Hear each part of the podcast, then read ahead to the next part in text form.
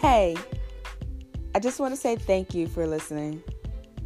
It really means a lot to me that people care and actually want to hear my story. I've come to realize over the past few weeks that telling my story is not as easy as I thought it would be. It's opening up a lot of memories and flashbacks of a time that I was confused and unsure and going through probably a depression. I mean, I just I did not know what to think or what to feel. And so many thoughts were going on in my head because I knew something was not right. And even though I knew I had people there I could talk to, I felt like I couldn't talk to anybody. So, sharing this with pretty much the world because I have this out there for anybody to listen, it's not as easy as I thought. So, thank you for those who have been continuing to listen to each and every episode.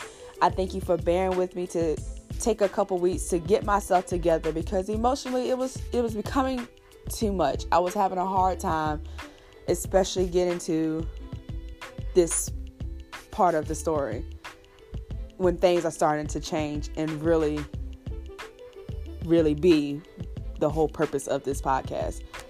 Um, so thank you. Thank you so much for listening. I hope you continue to the end. Even though we know I survived, I just I really hope you continue to the end because obviously the journey into the end is is the whole point of the journey. And I would love for you to continue to listen. I really appreciate you taking the time and interest in me and my story. But I also want to take the time to let you know now if you listen to me on your way to work, at work, with your family, without headphones, now is the time that you should be listening with caution. I will try my best to watch my language, but as the emotions come out with what I have to say, I'm not holding back. I don't know how to bleep out my words after recording what I say, so I will not have bleeped out words. But I want to go ahead and let you know now shit's about to get real.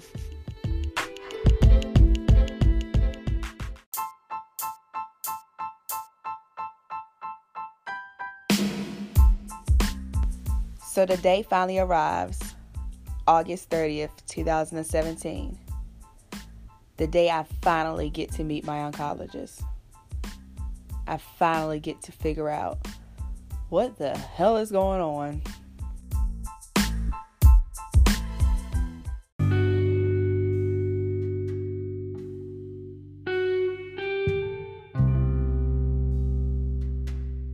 I honestly don't know what I thought I was going to see when I walked into that office, but the waiting room that that was when I started getting nervous cuz not a single soul in there was my age. Mm-hmm. Not that it mattered, but it wasn't like going to your primary care or going to the mm-hmm. dentist or going somewhere like that where there's people your age or in good health. Everybody in that mm-hmm. waiting room was either old, obvious cancer patients, or they looked like they were sitting there waiting on the Lord. I'm not going to lie to you. It did not help the situation. Not saying that other people were there to comfort me, like that was what they were supposed to do, but I didn't go in there feeling like, okay, it's just a regular appointment.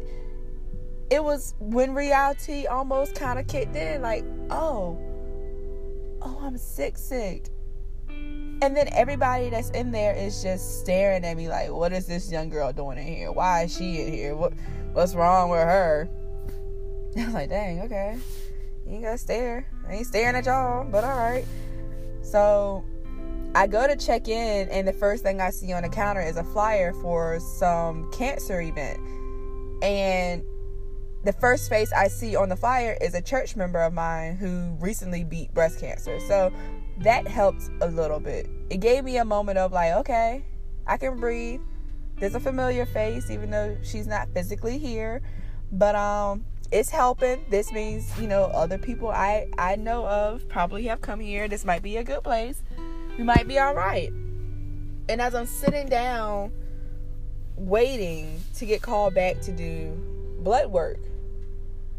This lady walks in who's a very familiar face, and it was actually a customer that came into the job I had at the time very frequently. And she just looks at me like I know her. And I look at her like I think I know her. But we don't speak to each other until a little while later when it dawns on us where we recognize each other from.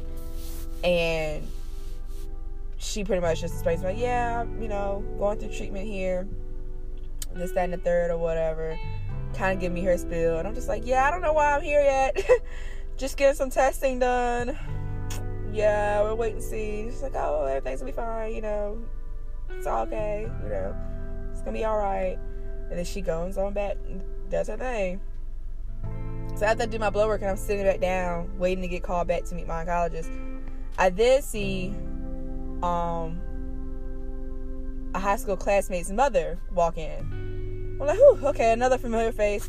It's helping, it's helping. And, you know, I get to sit down and talk to her, and she's telling me what's going on with her. She's there for something completely different. It's just, that's just where they sent her to to get her results for something or whatever. And I'm just like, yeah. And the minute I get ready to let my guard down because I know her very well enough that I could kind of kind of have a moment to like breathe and just say what I had to say in hopes that maybe it would comfort me, they call my name. So she never got to get the story from me of what was going on, which is fine too. But that's when it it got real.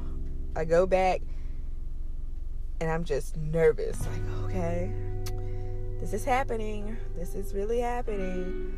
So they take my weight and all of that. And then I get on the scale and she says, have you lost a large amount of weight recently? I'm like, yeah. I lost like 35 pounds. I was, you know, actually trying to lose weight. So the year before, you know, I changed my diet and started going to the gym and got a trainer and I dropped weight, you know, just like, well, how fast did you lose it?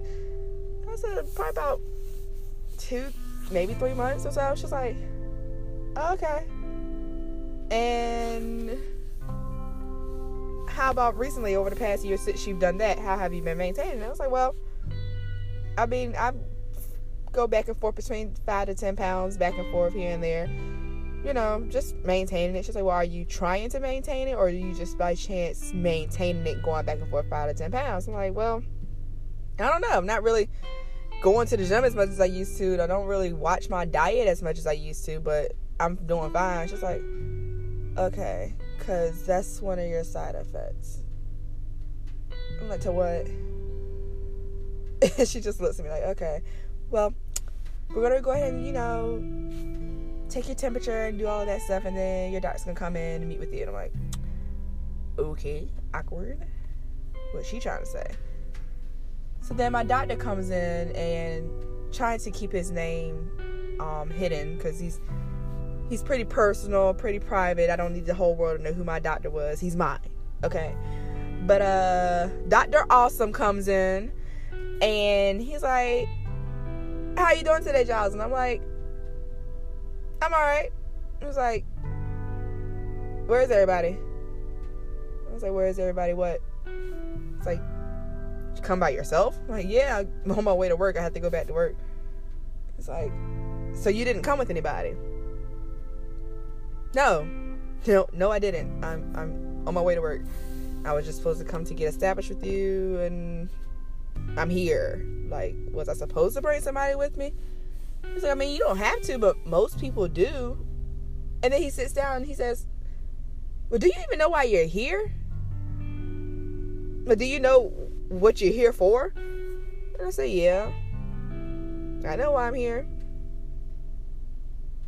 Dr. Amazing called me and said, you know, that I have cancer. He was like, okay, so she did call you herself. All right, awesome.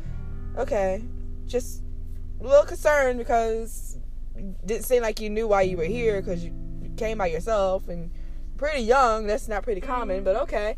I was like, yeah, I know. It's supposed to be cancer. She says like some form of Hodgkin's lymphoma or whatever. He's like, yeah, it definitely is. Um, it's a very rare form of it, but that's what came back. So we're gonna do a PET scan, and you know, go from there to determine whether or not what kind of treatment you're going to have to do.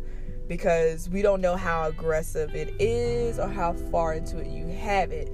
Because it could have been in that one, but we're not sure. He says because your other your other scans showed pretty much all your lymph nodes enlarged for the most part. So we have to do a PET scan to determine your staging. I'm like, all right, that's cool. So we're gonna do that uh this week because we don't really have time to waste. I'm like, okay, that's cool, I guess. So I think my appointment was like a Monday or a Tuesday that week. I had my scan like that Thursday, and I was supposed to come back like that Friday. It it, it was all really fast. It it was really fast, but he was like, "Yeah, we're gonna have to, you know, get your PET scan and figure out, you know, what the results are from that to go forward." He said, "So pretty much, if you don't, you know, show anything, then it was probably in that spot, and then we can go from there and talk about, you know, what's the next steps."